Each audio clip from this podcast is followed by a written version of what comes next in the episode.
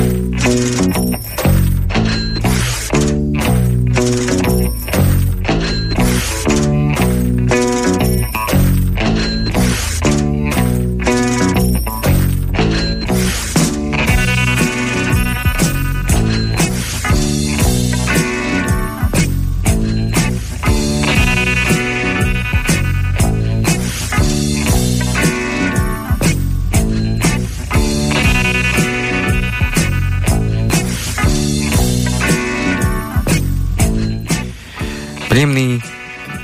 Nerušený, krásny, dnes už slnečný deň vám želám spoza mikrofónu Slobodného vysielača. Moje meno Andrej Kovalčík.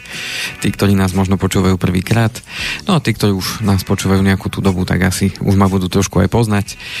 Tak ja som veľmi rád, že som opäť teda mohol naživo prísť dnes 1. augusta, krásny to dátum.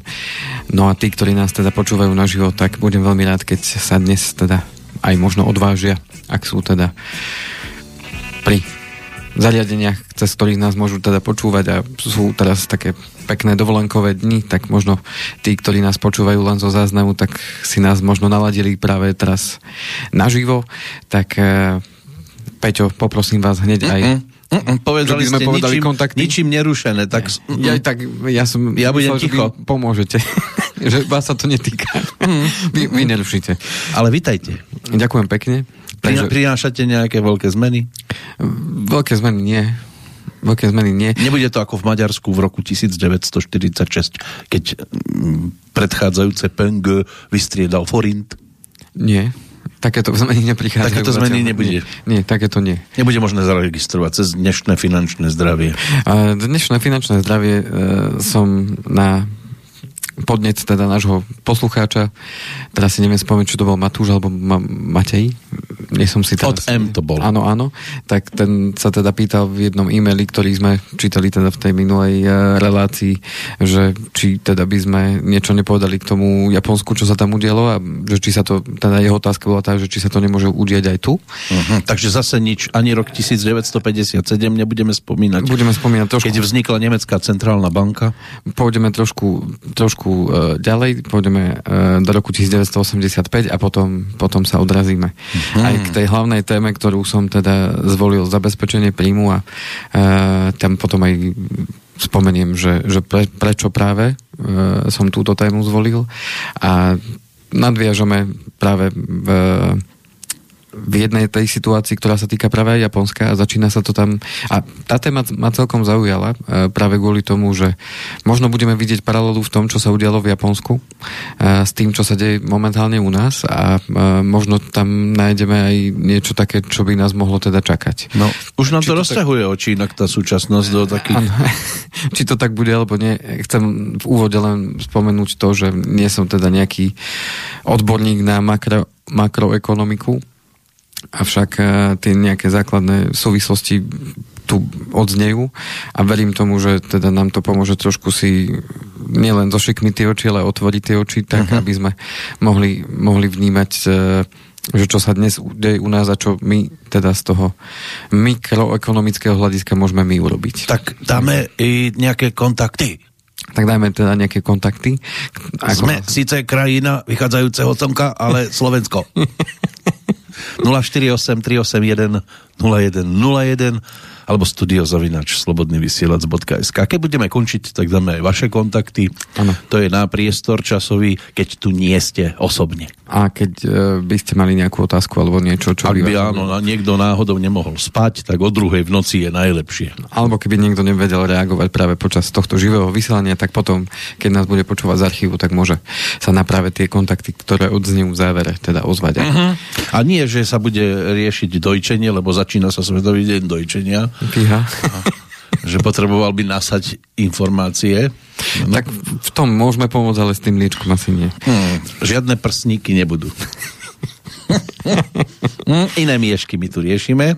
No tak poďme sa pozrieť na to, čo sa teda udialo e, v tom Japonsku a e, ako to vlastne tam prebiehalo, takže mm, budem sa snažiť byť teda stručný. E, v zásade to začalo v roku 1985, keď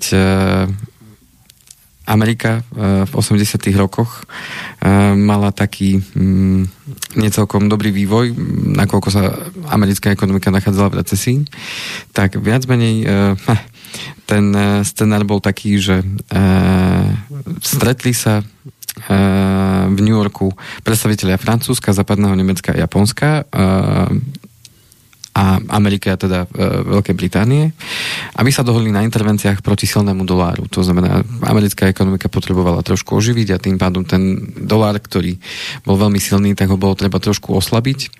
Práve kvôli tomu, aby ten export pomohol e, tej americkej ekonomike z recesie a tým pádom aj znižiť deficit toho bežného účtu tej obchodnej bilancie. No a Každá minca má len dve strany.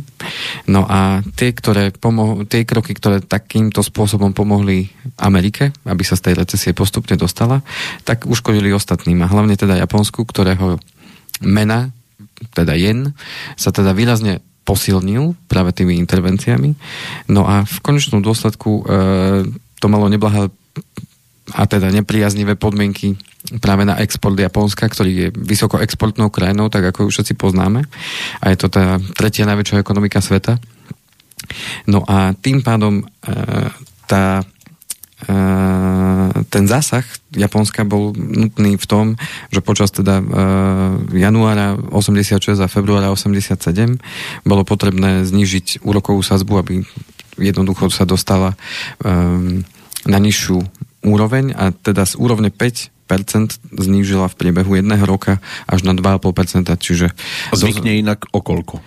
Tak zvyčajne aj teraz e, v podstate Európska únia zvýšila úrokové sazby o 0,5%, čo nebýva zvykom. Aj to je už veľa. Aj to mm. už je celkom dosť. Mm. Zväčša to býva tak, že možno za pol roka o štvrť percenta zdvihnú a potom ďalší pol rok štvrť percenta v závislosti samozrejme od toho, čo... Len mandle čo ekonomika, trošku viac. Čo ekonomika potrebuje. Mm-hmm. Ale toto bol celkom masívny, masívny pokles, čo spôsobilo to, že e, tento stimul, tým, že sa znížili tie sadzby, tak prinieslo to teda e, nové investície, ale tieto lacné peniaze, čiže tým pádom, že sa znižia úrokové sadzby, tak sa požičiava lacnejšie, to znamená banky majú nižšie úrokové sadzby a tým pádom e, sú zaujímavejšie práve e, tie investície, ktoré, na ktoré si teda či už firmy alebo ľudia požičiavajú práve od bank a tým pádom tieto uh, lacné peniaze smerovali do akciového trhu a trhu nehnuteľností. No a tým pádom to vyvolalo veľkú, veľkú teda bublinu, naozaj veľkú bublinu v rámci, v rámci toho trhu akciového a nehnuteľností, pretože zrazu množstvo, množstvo uh, finančných prostriedkov smerovalo práve sem. No a keď uh, videli, že čo sa deje, tak tá bublina práve v roku 1990 uh, postupne splasla, pretože začali utesňovať tú ekonomiku v tom zmysle, že um, zase naspäť začali zvyšovať úrokové sadzby a to až na 6%, tie základné úrokové sadzby. A tým pádom teda tá tá e, centrálna banka japonská e, takýmto spôsobom chcela zase zamedziť tomu, aby tá bublina teda ďalej sa zväčšovala a zväčšovala, e, tak tým pádom v roku 1991 až 98 poklesla hodnota nehnuteľnosti až o 80% čo bol teda veľký šok a v podstate z tohto šoku sa e, doteraz nedostalo Japonsko ako také.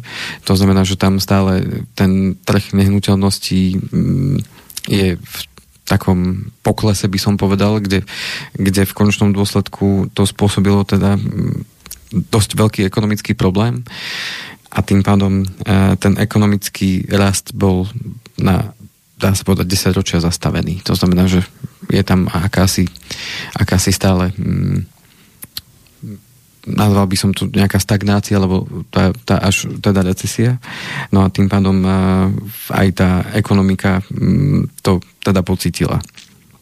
No a tým, že niektorí analytici sa na to dívajú tak, že tú fiskálnu, teda tú politiku e, zvyšovania a znižovania úrokových sadzieb, že to Japonsko prepísklo, že veľmi rýchlo pokleslo v veľmi krátkej dobe a potom zase vo veľmi krátkej dobe to znovu narástlo, tak to spôsobilo šok tej ekonomike a tým pádom tá ekonomika to jednoducho nezvládla.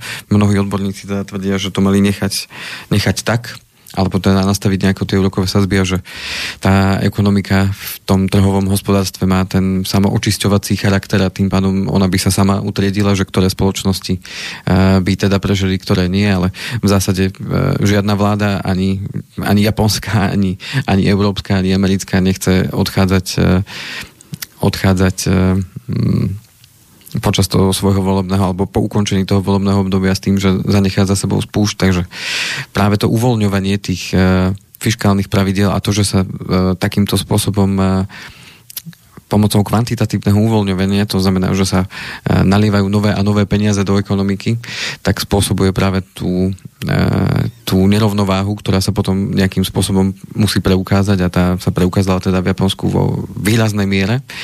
A tým pádom e, tým, že tá bublina splasla, tak mali mm, problémy aj banky a tým pádom štát musel vynaložiť veľké peniaze na to, aby zachránil tie banky, ktoré zrazu, zrazu mali veľký objem e, úverov, ktoré, ktoré nedokázali tí ľudia splácať, pretože keď došlo k takémuto enormnému narastu úrokových sadzieb, tak aj firmy, aj spoločnosti majú problém splácať úvery, pretože zrazu, zrazu tie splátky sú obrovské. A druhý problém, ktorý vznikol hlavne pre tie banky, že tie úvery mali nezabezpečené, pretože keď si predstavíme len taký malý príklad, že kúpim byt za 100 tisíc a tá banka mi požičia povedzme 80 e, tisíc eur ale teraz zrazu v priebehu 8 rokov klesne hodnota e, nehnuteľnosti zo 100 tisíc na 20 tisíc a ja ako dlžník dlžím banke povedzme 60 tisíc, tak tým pádom obrovský problém má banka, pretože ja banke dlhujem 60 tisíc, ale hodnota tej nehnuteľnosti, ktorá je zabezpečená tým úverom, má hodnotu len 20 tisíc. Hej, čiže toto je ten problém, ktorý, ktorý tam teda nastal a tým pádom... Uh... No, nemám problém skôr ja, lebo keby mi to zobrali ešte stále, som dlžný 40 tisíc a niečo musím ešte robiť. No v končnom dôsledku je nemimožiteľný potom ten úver, keď ja preukážem, že nemám finančné prostriedky na to, aby som ďalej splácal ten úver, tak kľudne zoberte si nehnuteľnosť. No a čo Ale s tým človekom? Čo s tým človekom spravia? No, tak ten, ten, povedzme, my máme inštitút toho uh, bankrotu. Hej, to znamená, že uh-huh. môže vyhlásiť bankrot a hotovo. A vieme, ako to funguje v rámci firiem. To znamená, že taká SROčka e, zodpoveda, alebo teda má e, svoje záväzky do výšky základného ujímania, čo u nás je teda 5000 eur vybavené. Hej, to znamená, že z tohto dôvodu môžu vzniknúť teda veľké problémy, keby, keby také niečo, niečo nastalo. No a tu to nastalo a samozrejme, aký, akým spôsobom to môže štát zachrániť, no potrebuje ďalšie peniaze na to. To znamená, že došlo k tomu kvantitatívnemu uvoľňovaniu, uvoľňovaniu a tým pádom uh, vydávali sa dlhopisy, ktoré boli uh, teda možné kúpiť, investori kúpili, prišli nové peniaze do ekonomiky a takýmto spôsobom zachránili, zachránili ekonomiku pred tým, tým bankrotom doslova a pred bankrotom mnohých, mnohých spoločností a teda aj ľudí. No a e, čo bolo veľmi dôležité, že tam existoval taký záchranný vankúš. A záchranným vankúšom boli práve rezervy štátu, a nielen rezervy štátu, ale aj rezervy obyvateľstva, pretože tá ekonomika Japonska po druhej svetovej vojne teda veľmi, veľmi pekne rástla, pretože mm, jednoducho počas tej obnovy a počas toho, že, že tá druhá svetová vojna teda narobila galibu po celom svete, tak e, aj Japonsko v rámci tej obnovy tak teda pekne rástlo. E, ľudia boli veľmi, veľmi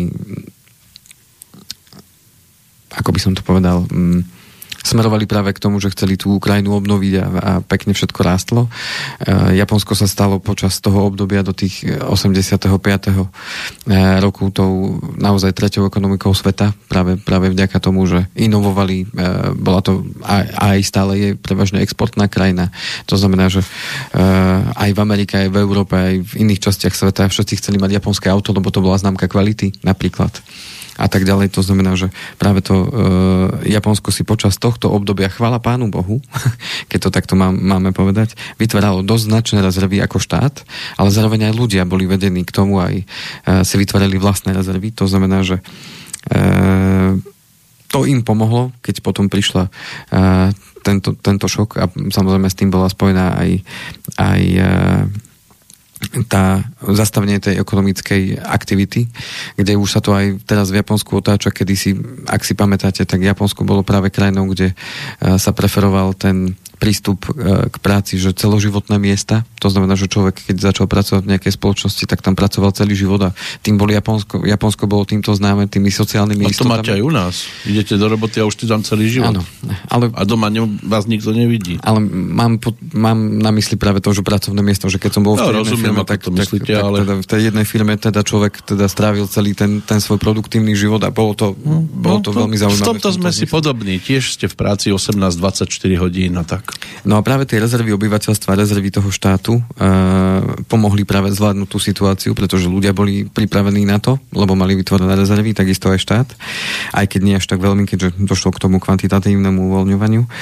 No a e, čo sa ale deje v Japonsku teraz, no už nie je priestor na to, aby si vytvárali e, ľudia také rezervy ako predtým.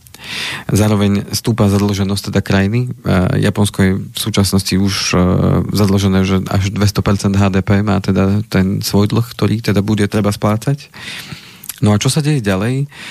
Keď si predstavíte, že je problém, problém na trhu nehnuteľnosti, lebo sú veľmi drahé, tak čo sa začne diať? Ľudia zvažujú, že či budú mať vôbec deti.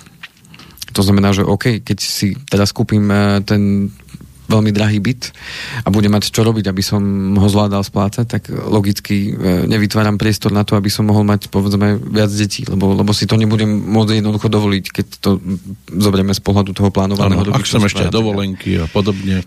To znamená, že dostávam sa do situácie, že možno budem mať jedno dieťa vybavené a čo tým pánom a, eh, sa deje? No, rodí sa menej detí, zároveň keď stúpa zadlženosť a zároveň sa deje ďalšia vec, že starne obyvateľstvo. To znamená, že to obyvateľstvo jednoducho dochádza do situácie, že e, je čoraz viacej ľudí, ktorí sú v tom staršom veku, ktorí postupne budú prichádzať do dôchodkového veku, ktorí budú už len peniaze čerpať.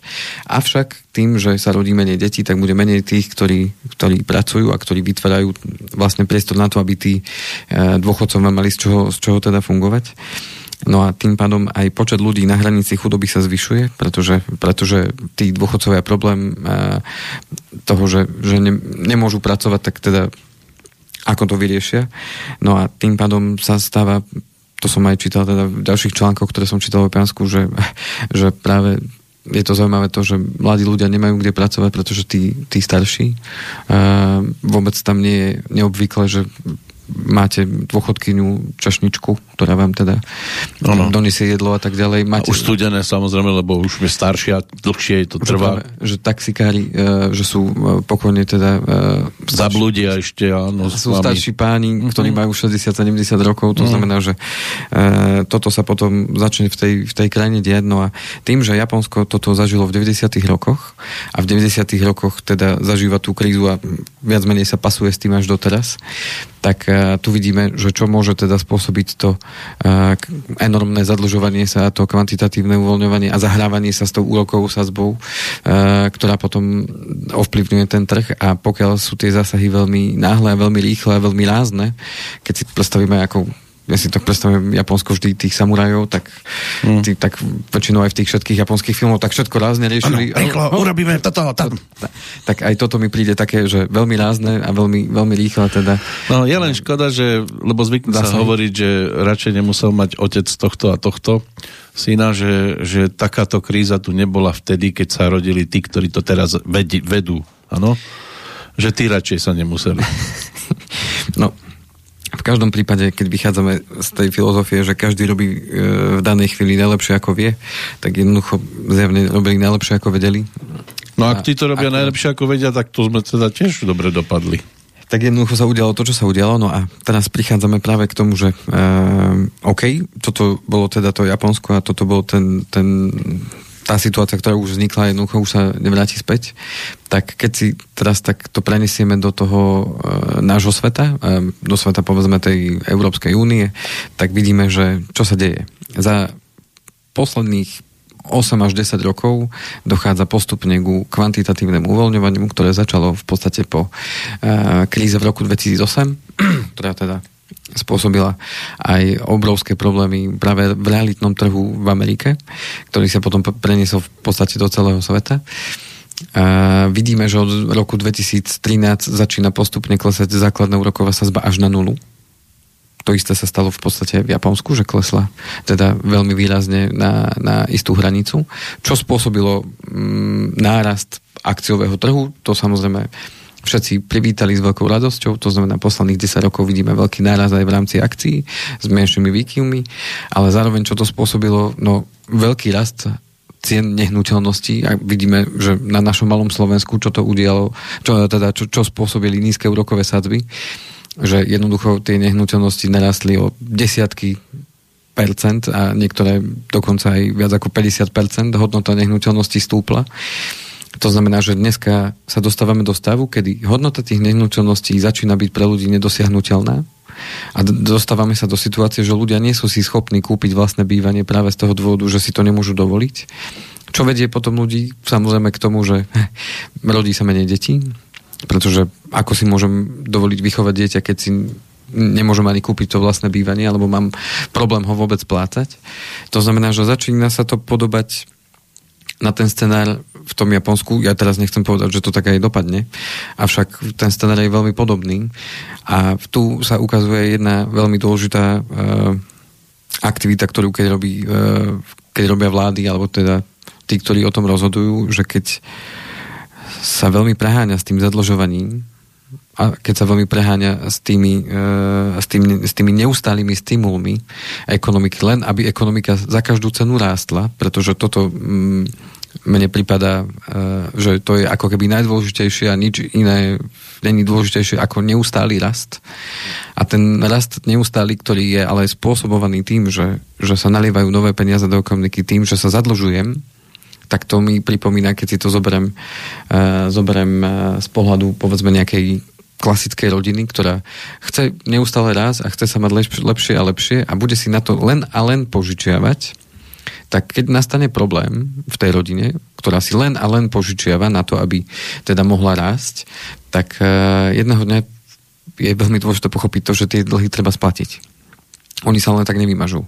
A tým pádom, keď sa dostane tá rodina do situácie, že už ďalej sa nedá rásť, pretože už zrazu niekto zastaví kohútik, že už nepožičia, tak uh, skôr či neskôr to môže dojsť k tomu, že tá rodina môže aj zbankrotovať. A keď to zoberiem z tohto mikro, mi, mikrohľadiska, tak sa to môže udiať presne to, čo sa udialo v tom Japonsku, že v konečnom dôsledku uh, na dlhé, dlhé roky a sa tam ekonomický rast zastavil alebo bol úplne minimálny a prinieslo to aj nemalé, nemalé problémy obyvateľstvu a zároveň sa tam začalo meniť celá tá štruktúra toho, čo, na čo boli tam ľudia zvyknutí, tak zrazu sa to celé začína meniť a, to obyvateľstvo sa začalo správať úplne inak, aj, aj tá atmosféra je, je úplne iná. Takže to e, len ako taká malá paralela k tomu, čo sa deje teda u nás a vo vzťahu k tomu, čo e, zažívame my tu dnes, ako keby mm, cez kopír, s tým, že otázne je, čo si z toho teraz zoberieme, že kam až sa to môže teda dostať. A vidíme, že už, e, ako som spomínal, Európska centrálna banka teraz zvyšila úrokové sadzby. Amerika e, zvyšovala úrokové sadzby v minulom roku a zvyšuje aj tento rok. To znamená, že znovu dochádza k tomu, že postupne sa to navyšuje. Európska centrálna banka až o pol percenta v tom minulom mesiaci, teda v júli navýšila úrokové sadzby a netají sa tým, že pravdepodobne bude zvyšovať ešte aj do konca roka. Nie je to taký prudký, narazaný prudký pokles, ako to urobili v Japonsku. Takže verím tomu, že aj tí, ktorí o tom rozhodujú, tak e, majú možno Japonsko ako výkladnú skriňu toho, že takto, takto možno sa to robiť nemá lebo aj to je dôležité v živote, urobiť aj chyby a potom sa z nich poučiť, tak dúfajme, že sa teda tí, o ktorí o nás v podstate takýmto spôsobom rozhodujú, že si to uh, uvedomujú. Otázka je len tá, keď sa nad tým tak ja zamýšľam, keď som spomínal tu to, čo v podstate do istej miery to Japonsko zachránilo, eh, je ten záchranný vankúš, to znamená tie rezervy štátov, alebo teda rezervy toho štátu rezervy obyvateľstva, že či my naozaj sme takto pripravení, keď teraz zoberiem len to malé Slovensko naše, či sme my ako štát na to pripravení, že môže byť horšie, či máme teda nejaké rezervy vytvorené, no a ako sme na to my sami? Či máme vytvorené dostatočné rezervy, že keď sa tu niečo podobné ako v Japonsku deje, že či to budeme vedieť, vedieť zvládnuť. Nehovoriac teda o tom, že nás čaká ešte ďalšia teda výzva, o ktorej sa začína rozprávať čoraz viacej, ako sa blíži, blíži pomaličky jeseň a zima, lebo uh, sa čoraz intenzívnejšie začína ho- rozprávať o tom, že aké budú teda tie ceny energii, koľko to bude teda stať uh, bežného občana, koľko to bude stať firmy a tak ďalej. Takže sám som zvedavý, ako, ako to bude a e, otázne je, či sme na to teda nejakým spôsobom pripravení. A to ma viedlo práve k tomu, že to Japonsko ma teda zaujalo e, práve tým, že e,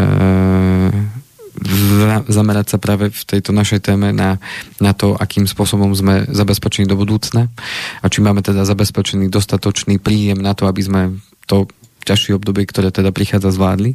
No a ja som si e, vybral zase obrázok s dážnikom a vybral som ho aj práve z toho dôvodu, že možno tí, ktorí e, budú chcieť mať e, také ucelenejšie informácie, lebo dnes nestihneme teda všetko, ale dnes sa budem zamerávať teda na, na niečo iné, ako sme hovorili v relácii v, v novembri, a práve ten dažniček vám môže pomôcť k tomu, aby ste rýchlejšie našli tú reláciu, o ktorej sme sa rozprávali e, práve v novembri, kde je teda tiež obrázok s dážničkom. Tam ste sa mi smiali, že, že prečo dúhový, či dúhový nás teda zachráni tak e, tam som práve rozprával veľmi, veľmi o tom, ako je dôležité mať vytvorené teda rezervy. Vtedy som tam v tom 2000 21. novembri rozprával o tom, že už vidíme, že ceny nám začínajú pomaličky rásť, že vidíme, že v Čechách sa dvíhajú úrokové sadzby a hovorili sme práve o tom, že bude to aj u nás sa diať a máme august a všetci vidíme, že sa to deje aj v rámci tých úrokových sadzieb, aj v rámci tých cien, ktoré vidíme teda e, v potravinách, čo sa týka pohodných mód, Takže nechcel som byť ja zlým prorokom v tom 2021. v novembri, avšak postupne sa to začína naplňať, to, čo sme tam teda spolu rozprávali a kde som teda upozorňoval práve na to, že je dôležité si tvoriť tie rezervy. No a dnes s odstupom času a potom, ako som sa teda niečo viacej dozvedel o tom Japonsku, mi teraz prišlo ako veľmi, veľmi dôležitá téma sa znovu k tomu vrátiť a mm, znovu to zdôrazniť, že prečo je to také veľmi dôležité, e, kvôli tomu, že naozaj sa blíži to obdobie, kedy, kedy nám tie náklady vzrastú niektorým aj o stovky eur keď sa to všetko spočíta dokopy, to, čo všetko narastie. Niektorým e, sa to praví až v tom budúcom roku, niektorým až v tom ďalšom, podľa toho, kedy im skončia fixácie úrokových sadzieb na ich hypotékach. Lebo sme mali jednu z tých relácií, kde sme sa rozprávali o tom, že ako enormne práve znižovaním tých úrokových sadzieb, ktoré sa dostali naozaj pod 1%, sa množstvo ľudí zadložilo ešte viacej a kupovali tie nehnuteľnosti a tie nehnuteľnosti rástli a rástli. No ľudia zabúdajú na Kovalčíkov varovný prst. A tým ja nechcem byť poslom zlých správ, chcem len upozorniť na to, že prečo je to práve dôležité. A ešte v tejto chvíli je veľmi dôležité, aby sme využili každú jednu možnosť na to, aby sme si tie rezervy vytvorili a aby sme sa pripravili na to obdobie, ktoré teda príde a ktoré nevieme, ako dlho bude trvať. Ale niektorí už nevládzu si vytvárať rezervy, lebo už teraz idú tak akurát od výplaty ja tomu, do výplaty sa hovorí. Ja tomu rozumiem. Uh, práve to som chcel povedať, že to sa dialo aj v tom Japonsku, že počas tých uh, dobrých rokov tí, ktorí boli rozumní, tak si vytvárali rezervy a, mm. a vytvárali si priestor na to, že ak by jedného dňa sa niečo udialo, tak aby sme boli na to pripravení. Ale boli aj ľudia, ktorí si to buď nejako neuvedomovali, alebo nejakým spôsobom nemali tú možnosť si až to také rezervy tak vytvárať. máte ale jednoducho sa zvýšila tá hranica, alebo teda zvýšilo to percento ľudí, ktorí sú na tej hranici chudoby práve tým, že keď tá, tá, tá kríza tam došla, a ktorá trvala teda, a aj trvá teda dosť dlhú dobu. A samozrejme človek je tvor veľmi prispôsobový, to znamená, že človek sa prispôsobí akékoľvek situácii a hľadá ten spôsob, aby teda prežil. Tu sa teraz bavíme skôr o tom, že e, či si dokážeme udržať ten štandard, ktorý máme. Hej, to znamená, aby sme nemuseli pripu- pristúpiť k tomu, že jednoducho budem musieť predávať to, čo mám. To znamená, aby som si ten životný štandard udržal. A teraz je otázka tá, že či som sa na to pripravil, že udržanie toho môjho životného štandardu je závislé od toho pravidelného príjmu.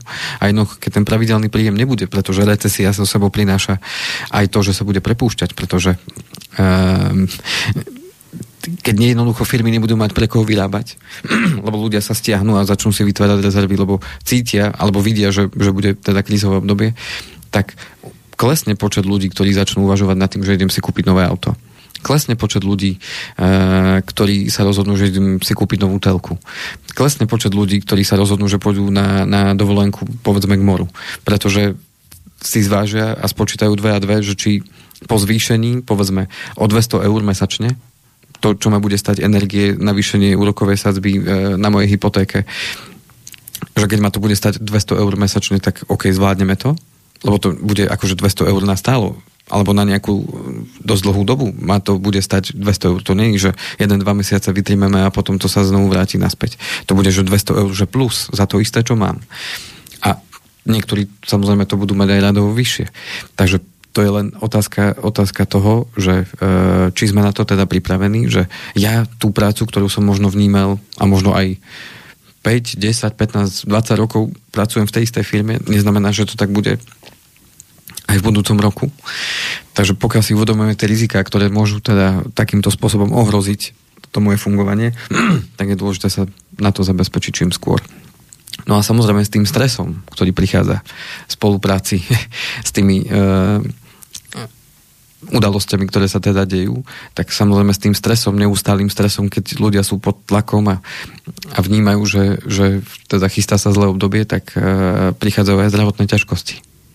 A zdravotné ťažkosti takého charakteru, ktoré sa dlho, dlho, dlho tlmia, či už liečikmi, alebo, alebo tým, že si to prestanem všímať a na čo pôjdem k doktorovi, veď sa cítim dobre a veci oddychnem, keď príde dovolenka a veď, veď ešte to chvíľku vydržím. A tým, že sa človek prepína, tak to telo je úžasne vymyslené, že telo keď už uh, vidí, že aha, on sa chce naozaj asi zabiť, tak to telo e, nájde záchrannú brzdu a spustí záchrannú brzdu a príde udalosť typu, e, povedzme, infarkt, príde udalosť typu e, ja neviem, cievna mozgová príhoda Vy ste dnes a tak ďalej a tak ďalej. Sama radostná správa. Ale deje sa to a práve Samozrejme. to, čo som napísal aj v tom, e, v tom e, komentári, teda, že o čom budeme dnes hovoriť, tak chcem sa podeliť teda o jeden príbeh a tým si urobím taký mostík k tomu zabezpečeniu príjmu. Uh-huh. Príbeh e, zo života a nedávna udalosť jednej mojej veľmi dobrej známej, ktorá je ešte v mladom veku, by som povedal. Nemá teda ani 40 rokov, ona nevie, že budem o nej hovoriť, ale môžeme jej dať kryce meno e, Hanka, môžeme volať Hanka. No a Hanka e, má tri deti, je zamestnaná, no a na pracovnom pohovore, na ktorom teda bola, zrazu im prišlo mdlo, až teda to došlo k, k tomu, že, že teda omdlela. Našťastie veľmi rýchlo zavolali záchranku, záchranka prišla, no a previezli ju do nemocnice na jednotku intenzívnej starostlivosti, no a zistilo sa, že mala ten taký infarkt prvého stupňa. Že sa jej teda upchala nejaká tá, tá nejaká arteriálna cievka, lebo tam niečo, niečo teda nefungovalo dobre, tak sa to upchalo, nešla krvička do srdiečka, no a tým pádom došlo k tomuto. Našťastie je teda v poriadku, všetko je OK, avšak e, po rozhovore s ňou mi to tak docvaklo, že ty vole, e, to keby sa mne stalo, tak e, mám ja teda nejaké rezervy, mám, mám ja toto nejakým spôsobom zabezpečené, lebo to boli jej prvé slova potom, keď sme spolu tele, telefonovali, že, e, že či to má teda vo svojej e, poistke zahrnuté. Že či by sme sa na to mohli pozrieť, lebo ona by to chcela teda vidieť. Uh-huh. Z hodou okolností a poviem teraz, možno si budem sypať popol na hlavu. E, z toho okolností je to je kolegyňa, dá sa povedať. Ale nie, že dá sa povedať, je to moja kolegyňa, teda ona priamo teda robí s týmto s týmito informáciami a viac menej si všetky svoje záležitosti finančné riešila sama spolupráci so mnou. No a zistili sme, že ona tam to zabezpečenie vážnych chorób nemá. Nevedeli sme si vôbec spomenúť, že z akého dôvodu, lebo naozaj to odporúčame úplne každému, každému klientovi. No a tu sa potvrdzuje e, to, že obuvník chodí domov bosy. Tak e, sme teda nad tým dúmali. Našťastie teda e, nie je to také, také vážne, že by, že by to malo viesť teda k nejakej, nejakým trvalejším následkom. Dúfajme teda, že ja jej pravím teda, nech sa čoskoro uzdraví a nech je teda oká, no ale Hanka mala v tomto, v tomto prípade e, také skôr ťažké srdce na seba, doslova, že, že to zanedbala, že, že takýmto spôsobom sa k tomu postavila, že to chce hneď teda napraviť, ako to bude možné. Hneď sme samozrejme riešili to u jej manžela, ako to má on vyriešené a tak ďalej, tak uh, sme tam tiež urobili nejaké drobné zmeny.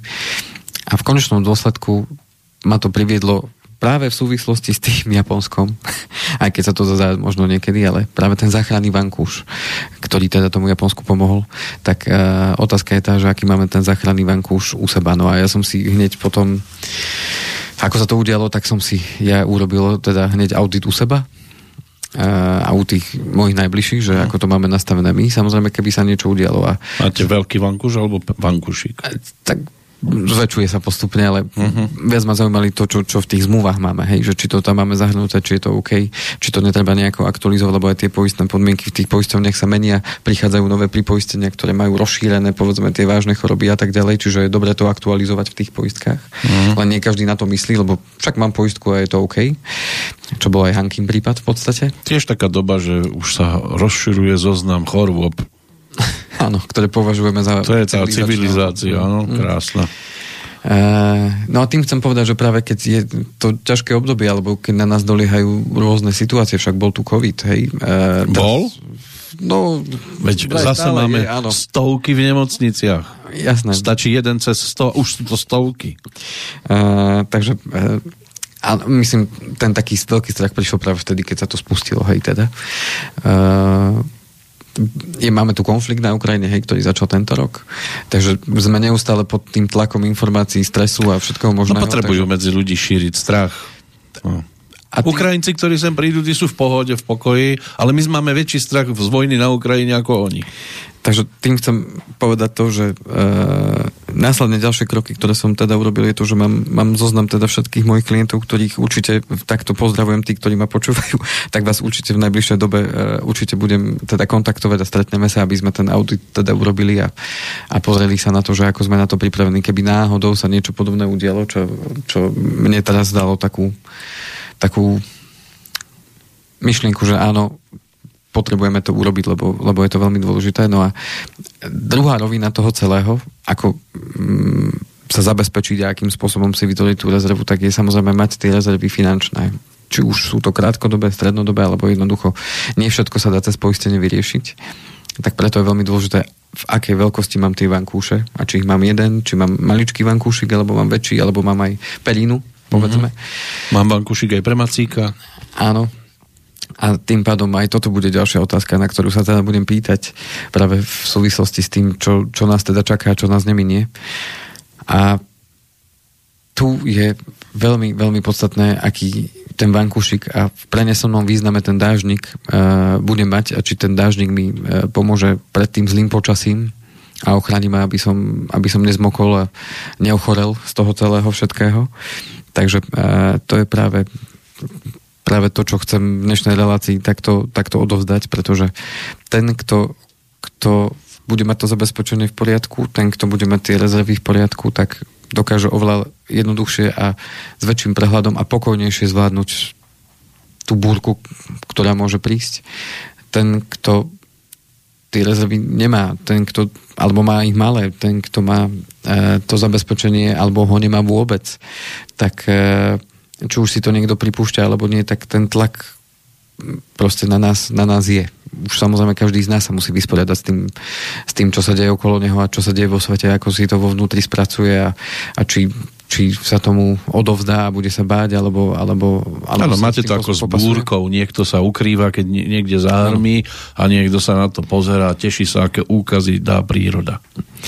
Takže tým pádom keďže sme pod tým takým tlakom a niekto z nás to cíti tak či onak, e, môže sa skôr či neskôr stať to, že naozaj ten záchranný systém toho nášho tela funguje perfektne. To znamená, že keď už budeme preťažení, tak on za, naozaj zatiahne tú ručnú brzdu. A už len na zamyslenie presne ako ste povedali, že keď už poisťovne postupom času, ja si pamätám ešte z roku 2008, že bolo 8 kritických chorôb. Hm?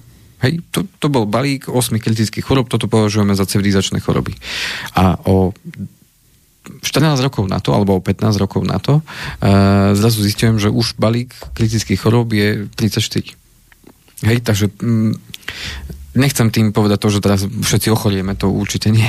To je ale, ako pri mužoch. Ale... Lebo už aj soplík je choroba. Áno. Ešte zatiaľ ne, nepadli medzi... Toto ešte nie, áno? V tomto zozname. Toto ešte nie. Toto hm. ešte nie. Takže tým chcem len povedať to, že e, nie všetko sa dá vyriešiť poistením, ale môže to pomôcť. A čo je veľmi podstatné, riešiť to zabezpečenie vtedy, keď som, keď som ešte zdravý a som v poriadku. Už keď som, už keď mám nejaké ťažkosti, už keď e, som si niečo prežil, tak už tá poisťovňa má právo odmietnúť, má kryť.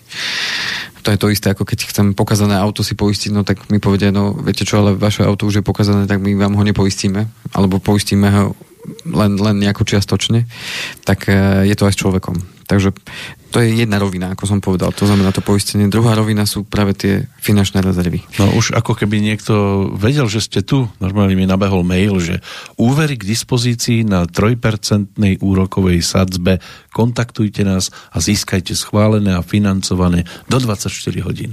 Nech sa páči. Vidíte, nehovorím, od koho to prišlo, ale asi z nejaké banky. Prišlo to práve v tejto chvíli, keď tu rozprávate o peniazoch.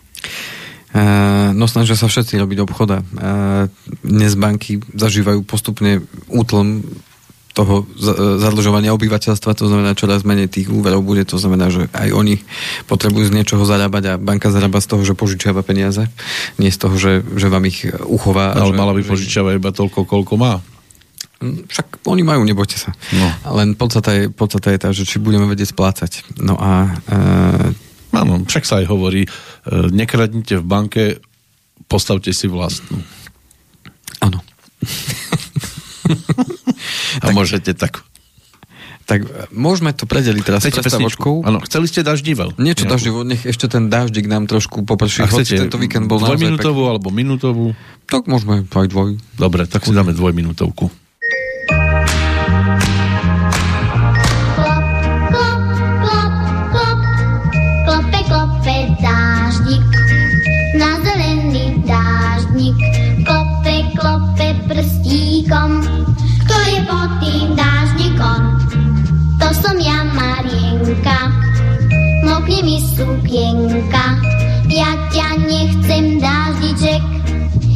Neba kúštiček. Ušlo za mrak moja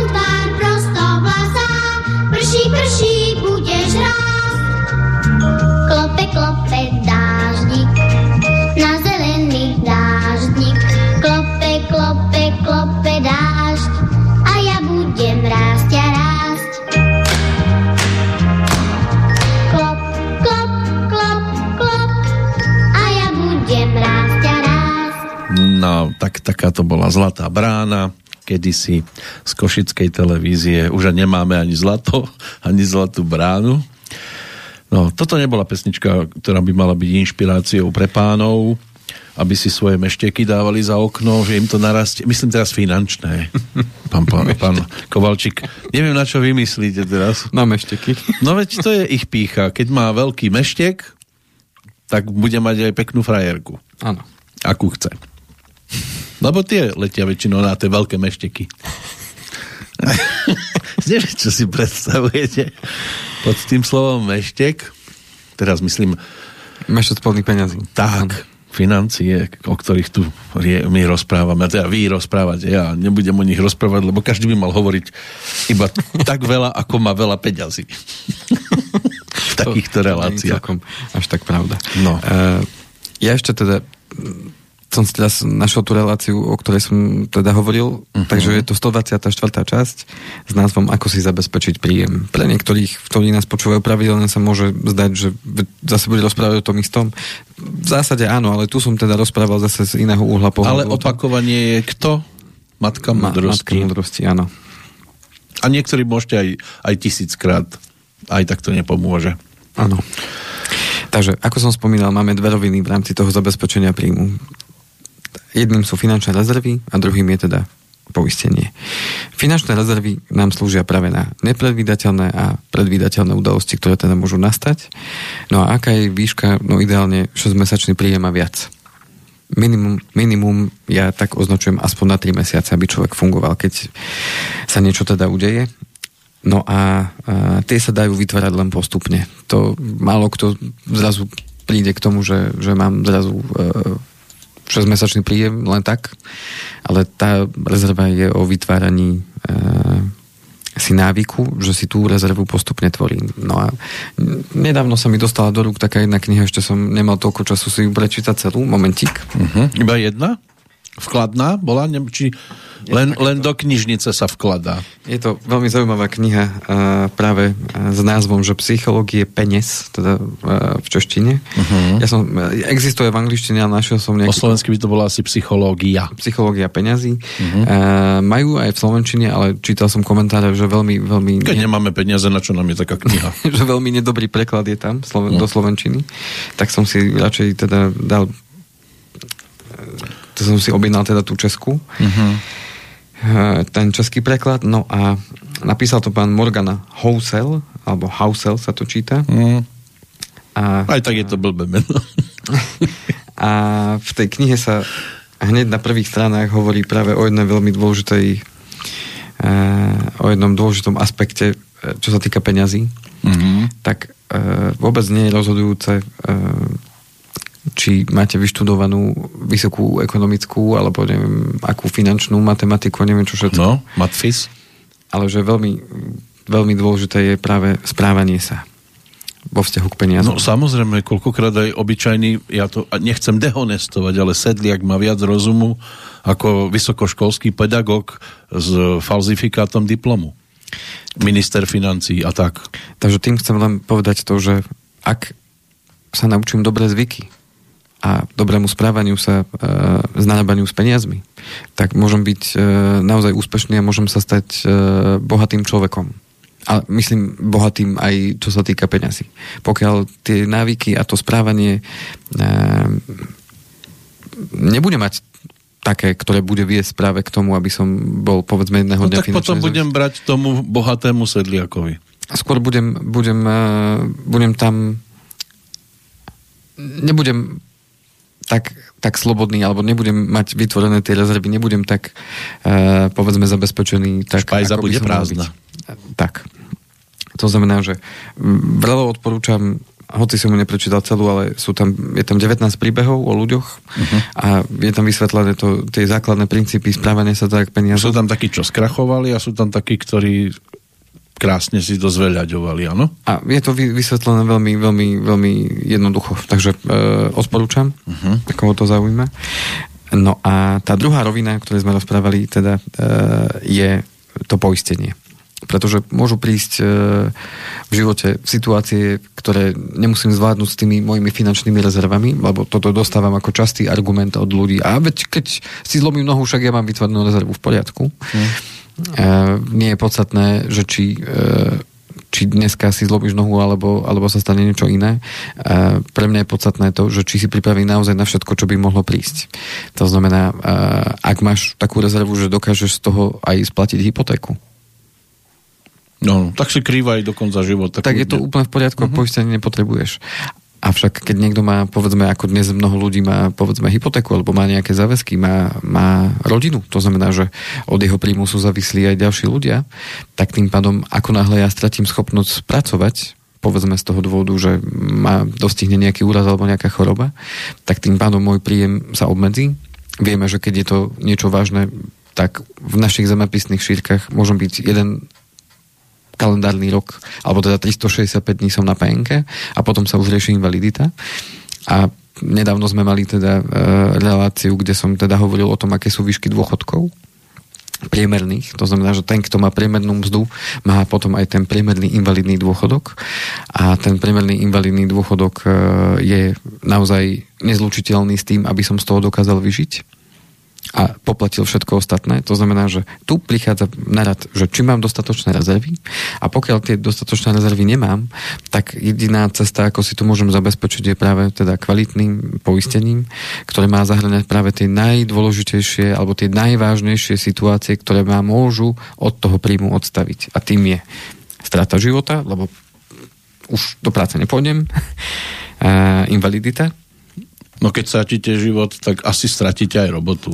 Áno. Si myslím. Dovolím si Tam to už žiadne peniaze neprídu. Uh-huh. E, vážna choroba po tej invalidite, alebo tá invalidita môže byť spôsobená práve tou vážnou chorobou. To znamená, môžem sa cez vážnu chorobu dostať až teda k invalidite. To je to, čo sme pred chvíľočkou spomínali v tom príbehu. Vedie. Aha. E, samozrejme, môže sa nastať aj nejaký trvalý následok po úraze. No a samozrejme dlhodobá PN. To znamená, že týchto 5 rizík by malo obsahovať každé poistenie a tým pádom zabezpečí si človek, alebo teda ten, tá hlava rodiny, alebo tí, tí ktorí, pre ktorých je to dôležité, aby teda boli zabezpečení, tak e, týchto minimálne 5, 5 vecí by tam mali teda mať. No a e, čo je potrebné teda vziať do úvahy, keď si to budem nastavovať, a keď nejakým spôsobom si budem teraz robiť audit, ak teda to niekoho podnieti k tomu, že e, zoberie do ruky tie svoje nejaké poistné zmluvy, zoberie si zo, výpisy z účtu alebo otvorí si internet banking svoj, aby pozrel, aké má rezervy a pozrie sa na to, akým spôsobom má nastavené to poistenie, tak čo je potrebné vziať do úvahy, keď to budem vyhodnocovať, tak samozrejme potrebujem mať jasno v tom, aké sú moje príjmy, aké sú moje výdavky. To znamená, že ak teda by som prišiel o ten môj príjem, tak e, či už z dôvodu choroby alebo úrazu, alebo povedzme aj z dôvodu nezamestnanosti, tak aké sú moje teda e, príjmy, aké sú moje výdavky. A teraz, ešte veľmi dôležité, e, aj tie príjmy rozdeliť na tie aktívne a tie pasívne. Mnohí máme len aktívny príjem, to znamená, potrebujem niekam ísť, odpracovať to, čo mám odpracovať a za to dostávam peniaze. Ale niektorí možno majú aj tie pasívne príjmy, to znamená, že niečo už vytvorili a z toho im prichádzajú teda príjmy, ako sme sa bavili o hudobníkoch alebo teda umelcoch, ktorí teda niečo už vytvorili a, a chodia im tam tzv. tantiemy, teda, lebo to je jedna, jedna uh, z fóriem toho pasívneho príjmu. Niekto možno vytvoril firmu, niekto vytvoril možno nejaký výrobok alebo niečo, z čoho, z čoho mi plynú pasívne peniaze, že ja už to nemusím byť toho zúčastnený, ale jednoducho tie peniaze mi prídu.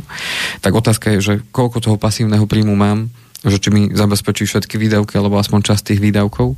No a pokiaľ môj Uh, jediným príjmom je ten aktívny príjem, že ja potrebujem niečo robiť a potrebujem a za to dostávam peniaze, tak o to väčší dôraz potrebujem dať na to, aby som mal vytvorené rezervy a o to väčší dôraz na to, aby som mal zabezpečených tých 5 najdôležitejších rizik, pretože ak ja nebudem môcť ísť do tej práce, tým pádom môj aktívny príjem bude len závislý na dávkach, ktoré dostanem a tým pádom som odkázaný na milosť, nemilosť sociálneho systému, ktorý v končnom dôsledku ma môže zachrániť, ale opäť len na nejakú dobu.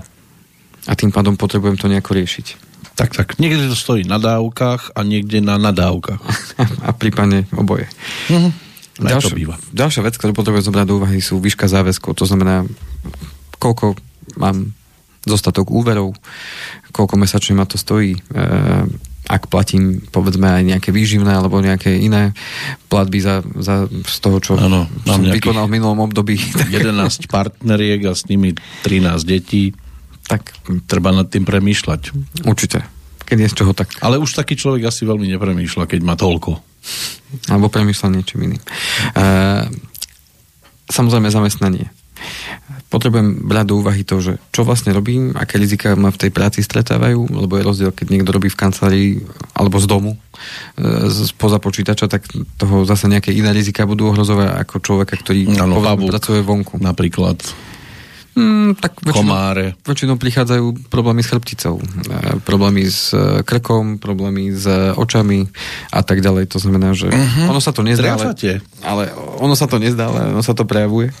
Samozrejme, zase rozdiel, či je niekto zamestnanec alebo živnostník. Od toho sú odvíjajú samozrejme aj tie, tie sociálne dávky v prípade povedzme penky alebo invalidity a tak ďalej.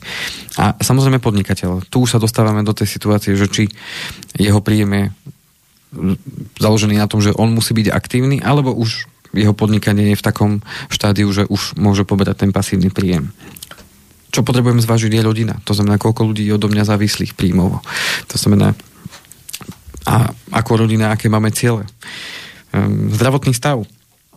To znamená, že či som v poriadku, alebo už ma niečo postretlo do dnešných dní a pokiaľ zistím, že povedzme nejaké poistné sumy mám nízke, že som povedzme sa na to tiež nejakú do, dlhú dobu nepozrel a zistím, že ha, mám v prípade straty života mám poistnú sumu 10 tisíc, ale ja som si zobral pred dvoma rokmi hypotéku a, a tá hypotéka je vo výške 80 tisíc, tak asi potrebujem s tým niečo spraviť.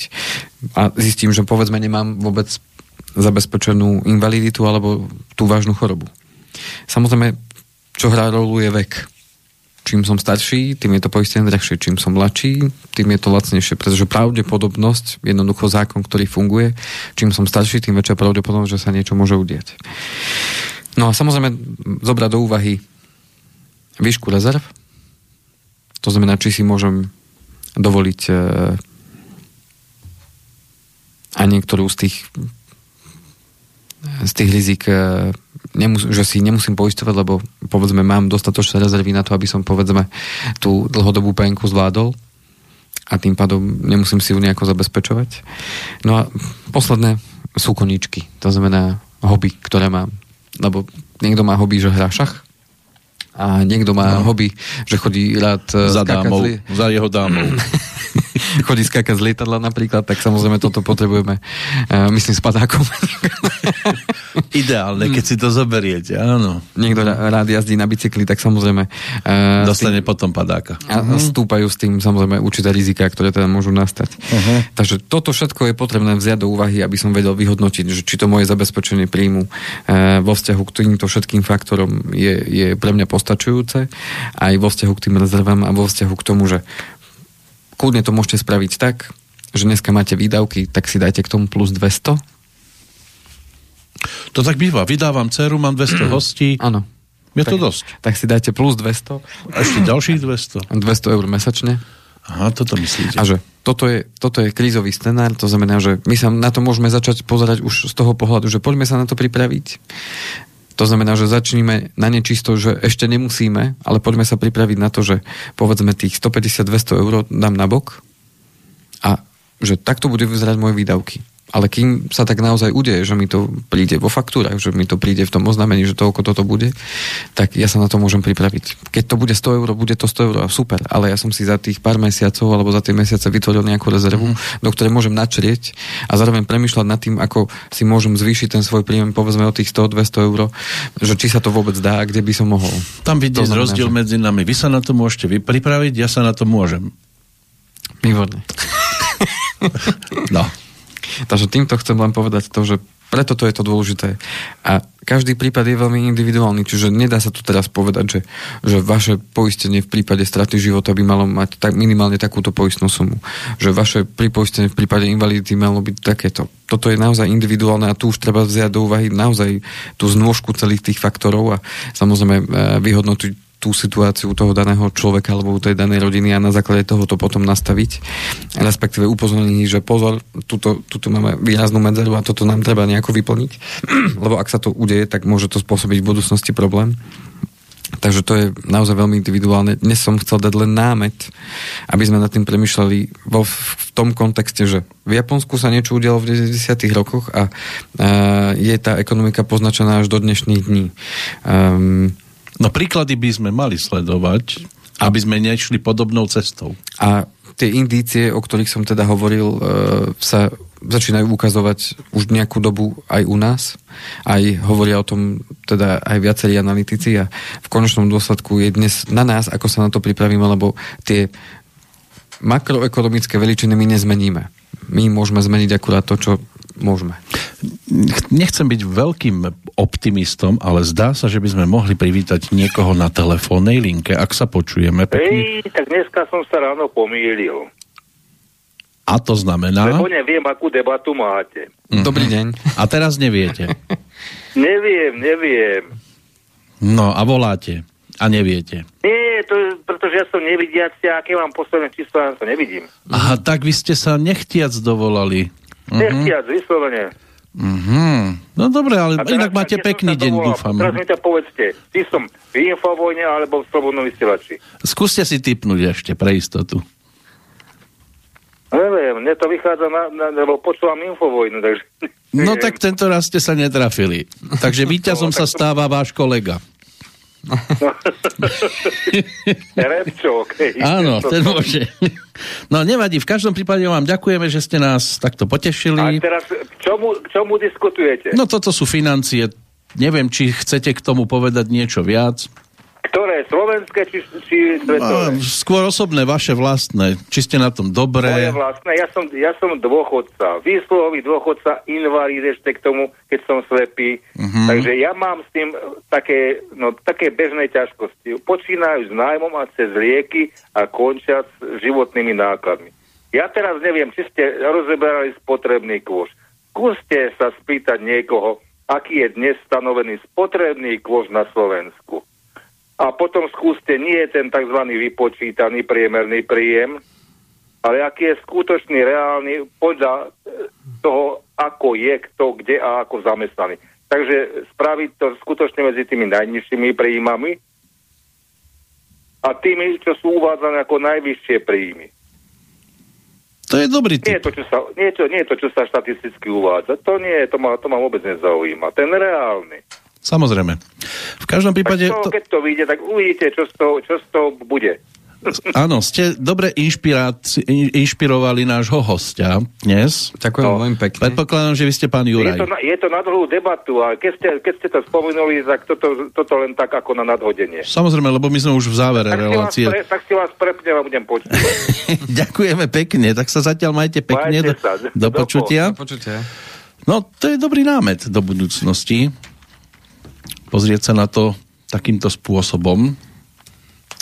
Tak určite e, je rozdiel medzi štatistikou, kde sa berú do úvahy všetky príjmy a kde budeme vychádzať z priemerného príjmu na Slovensku ako celku. Áno, dajte na jednu stranu plat ministra a môj a dajte priemer ano. a teraz či máme naozaj taký. Áno, áno, áno. takže, takže je to zaujímavá, zaujímavý podnet vo vzťahu k tomu, že mne je úplne jasné, ako to vyjde. Vyjde to veľmi zle. Vyjde Pre to toho zle. premiéra, myslíte pri mne, hej? Medzi to nízkopríjmovej skupín. Práve preto chcem povedať to, že tým, čo sa udeje, tak presne ako sa to stalo v tom Japonsku, ktoré nemôžeme my považovať, že to je nejaká zaostalá krajina, kde by ľudia akože boli chudobní. Napriek tomu, čo sa tam udialo, stúplo percento chudoby veľmi výrazne alebo teda ľudí, ktorí sú na hranice chudoby. Tým chcem len povedať to, že tie zmeny, ktoré teda prídu, tak naozaj to percento stupne aj u nás. A nechcem byť ako zlý prorok, ale jednoducho to tak vychádza. A presne pán to potvrdil, že mm, vyslohový dôchodca má svoje starosti, e, aby zaplatil nájom, aby zaplatil lieky a aby z toho ešte nejako vyžil. E, to znamená, že jednoducho, no dajme si, keď len plus 100 eur fixné náklady stúpnú. Len plus 100 eur. Tí, ktorí sú dneska na hrane, skade zoberú tých plus 100 eur. No. Pomôže im, ako to, čo sa odporúča, že znižte svoje náklady o 15, alebo teda znižte svoju spotrebu o 15%, čo sa týka elektriny a plynu? Pomôže to? No nie. Lebo to jednoducho štatisticky vôbec nesedí. Že ja znížim spotrebu o 15% a budem platiť rovnako ako predtým. No to je hlúposť. Pri tom zvýšení, ktoré nám teda hovoria, že bude tak eh, tak jednoducho to nejako nevychádza. A to, pokiaľ mám teda dobrú informáciu, tak pre domácnosti zatiaľ teda sú zastropované ceny len na dva roky. OK, keby to aj teda sme ešte nejako s Božou pomocou zvládli. A čo bude potom? Viete, ja keď Takže... tak rozmýšľam nad tým, že hovoria, my sme tá časť vyspelého západu, pozriem sa do peňaženky, mne to nejako nevychádza. No. Konštatujem to, čo vy. Takže tým pádom to, uh, to zákonite ne, nebude vychádzať. Práve preto ja... No nebude, lebo týchto... nekradnete, neklamete, nepodvádzate, nebude vám to vychádzať. Máte smolu. Ro- robte poctivo, budú sa vám smiať. Práve preto chcem podnetiť v ľuďoch ten záujem o to, aby sa začali zaujímať o tie financie, aby sa začali inak správať a v končnom dôsledku hľadali tú možnosť, ako si môžu zvýšiť ten svoj príjem. A to sa nedá urobiť tiež zo dňa na deň, že zajtra sa rozhodnem, že budem niečo. Ale, mm. ale podstata je tá, že keď sa o to budem snažiť, tak neexistuje, že tá energia vynaložená na to, že budem sa snažiť zvyšovať si ten príjem, že tá energia na to vyložená, keď sa na to budem sústrediť, že sa, že sa neprejaví. Neexistuje, že sa to neprejaví, lebo aj v živote to tak jednoducho na tomto svete funguje. Tam, kde sa vloží energia, nejaká sa vráti vždycky naspäť. A tým pádom neexistuje, že keď ja sa budem snažiť o to a budem sa sústrediť, že áno, chcem nájsť si, povedzme, lepšie platenú prácu, alebo chcem si nájsť prácu popri práci, lebo viem, že to je pre mňa dôležité, aby som sa teda udržal v tom životnom štandarde, v ktorom som, tak neexistuje, že sa nenájde. Pokiaľ ju hľadám. Čiže zase len z roboty do roboty.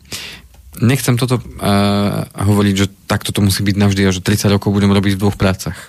Ale podstata je tá, že čokoľvek urobím navyše čokoľvek urobím na to, aby som sa viacej vzdelával, čokoľvek urobím niečo naviac, mm. tak jedného dňa sa to prejaví. A možno to nebude o rok, ani o dva, ani o päť, ale možno o desať. Ano. Ale v zásade urobím niečo preto, aby som sa mohol mať v tom živote lepšie a nemyslel naozaj len na peniaze. A teraz otázka je len tá, či som ochotný urobiť niečo navyše, čo len malý kročí každý deň že si otvorím tú jednu nejakú knižku ano. a, a naštudujem si, si niečo. A prečítam si 10 strán. Áno. Robte navyše, len to nerobte v jednej práci, všimne si to šéf a už to bude štandard. Napríklad aj tak. A za ten istý peniaz. Ale potom je zase na tom, ako si vážim sám seba, že či dostanem tam pracovať. Ale... Lebo to sa hovorilo kedysi, že dnes norma, alebo a zajtra štandard. Áno, áno, áno. Alebo dnes rekord. Tak áno, dnes rekord, zajtra, zajtra norma. Zajtra norma, tak, tak sa to hovorilo kedysi. Dobre, tak ani my už nemusíme robiť nič navyše, lebo už sme tak navyše. Už sme tak navyše, tak ďakujem veľmi pekne, ak ste lebo to dnes, dnes rekord. Zajtra norma, presne tak. A o dva týždne prídete? O dva týždne prídem. Nejdete no, na Bahamy? Zatiaľ nie. Ani na Bermudy? Nie, ak budete tu vypetrať, tak prídem. Takže, takže zostávame pri Bčku Bystrica. Áno, takže 15. Beha, Bahamy, Be, Bermudy nebudú, bude len Bystrica. Dobre, ešte jednu daždivú. Dajme daždivú. Ale pridáte sa, dúfam. Spievať bude Jožo Ráš, pridáte sa? Ja to ja. Dajte si sluchatka. Spievať nebudem. Nebude to dlhé, dajte si sluchatka. Ja, ja spievať nebudem. Ja viem, že nebudete, ale nebudem. dajte si sluchatka, on da. vás inšpiruje. Ale spievať Nebojte sa, nebojte sa toho. Dnes, dnes rekord, zajtra norma. Prší, prší, len Ideme? Tváraj, milá dvere, milá má. A do počutia. Do počutia, priatelia. Milá má, duša má, nezatváraj pred nama. Keď som išiel od Zuzičky, štrngali mi podkovičky, štrngali, brngali, sivé očka plakali. Štrngali, brngali, sivé očka plakali. Sivé očka, čo plačete, však vy moje nebudete. Budete iného šuhajička švárneho. Budete iného šuhajička švárneho. A ešte pre pozostalých, pán Kovalčík, kontakty. 0917232450 to je priamo telefónne číslo na mňa a e-mailová adresa kovalcik andrej zavinač ovbmail.eu Pekný august. Do počutia. Táto relácia vznikla za podpory dobrovoľných príspevkov našich poslucháčov. I ty sa k ním môžeš pridať. Viac informácií nájdeš na www.slobodnyvysielac.sk Ďakujeme.